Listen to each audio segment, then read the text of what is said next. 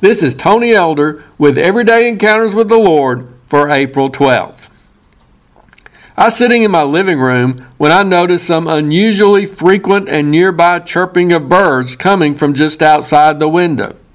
Moments later, I spotted one of those beautifully brilliant red cardinals perched on the banister of our front porch.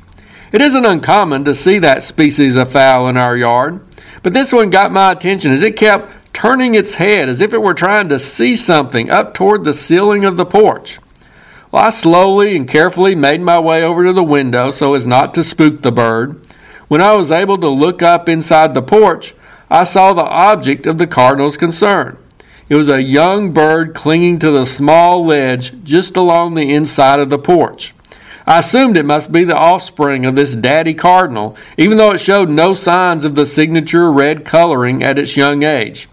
Apparently, it had only recently emerged from its nest and was learning to fly under the watchful tutelage of its father. And I concluded it was the father because I understand it's the male of this species that sports the brighter red color.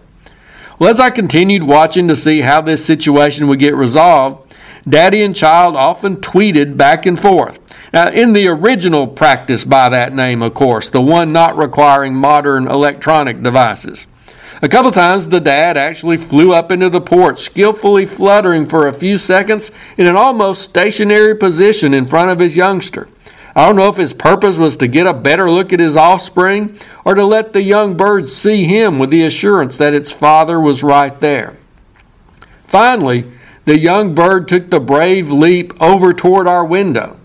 After momentarily clinging to the screen, it took off awkwardly fluttering in a low trajectory across our driveway and into our neighbor's yard, with Daddy following closely behind. We're all still learning to fly in life and in our journey with God, aren't we? As we aim for the skies, we may have moments when we soar like an eagle, but too often we still flutter along a little too close to this world. As we do so, Sometimes we find ourselves in precarious situations.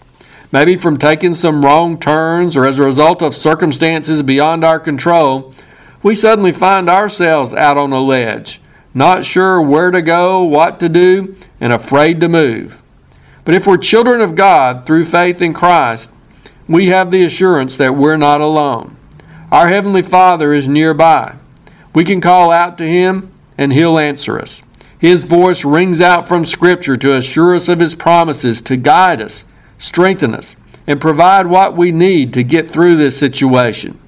He encourages us to hang in there, to keep trusting Him, and to step out in faith to bravely follow Him.